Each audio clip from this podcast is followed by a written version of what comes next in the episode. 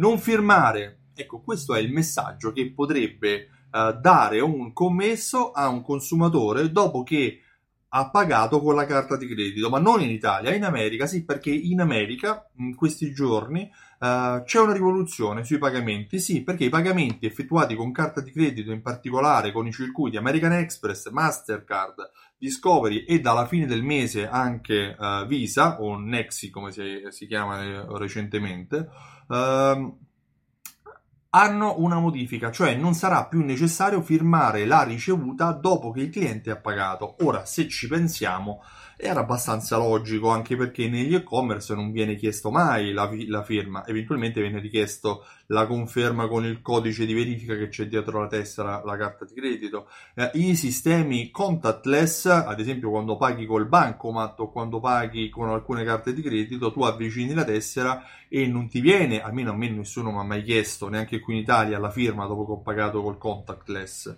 Eh, in America quello che sta avvenendo, addirittura so che ci sono dei sistemi che uh, al pagamento fanno la verifica dello, dell'IRI del pagatore. Non conosco, se ne fa riferimento uh, all'interno del Corriere della Sera, uh, dove ho letto questa informazione, ma realmente non lo conosco. Quello che so è che l'Italia secondo me ci metterà un pochino ad adeguarsi, anche perché l'Italia ad oggi è il terzultimo paese in Europa nella graduatoria dei pagamenti con moneta elettronica. In Italia ancora purtroppo siamo legati al contante o siamo legati comunque a sistemi non molto digitali come la carta di credito. Uh, negli Stati Uniti si sta passando dalla carta di credito al pagamento mobile, al pagamento col telefonino. Mm, di conseguenza lì il, col pagamento col telefonino si salta necessariamente la firma sulla ricevuta perché nessuna ricevuta probabilmente verrà poi stampata.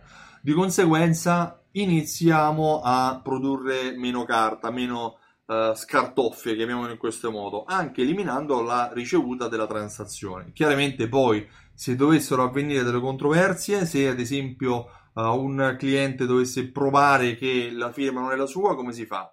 Non lo so però intanto a livello uh, di uh, velocità della transazione si sta velocizzando. È risaputo che la fase del pagamento è quella più frustrante, per cui più breve è il tempo con cui il negoziante recupererà il pagamento dal cliente, minore sarà la frustrazione che il cliente vivrà e di conseguenza più positiva sarà l'esperienza d'acquisto che poi è alla base della fidelizzazione dei clienti.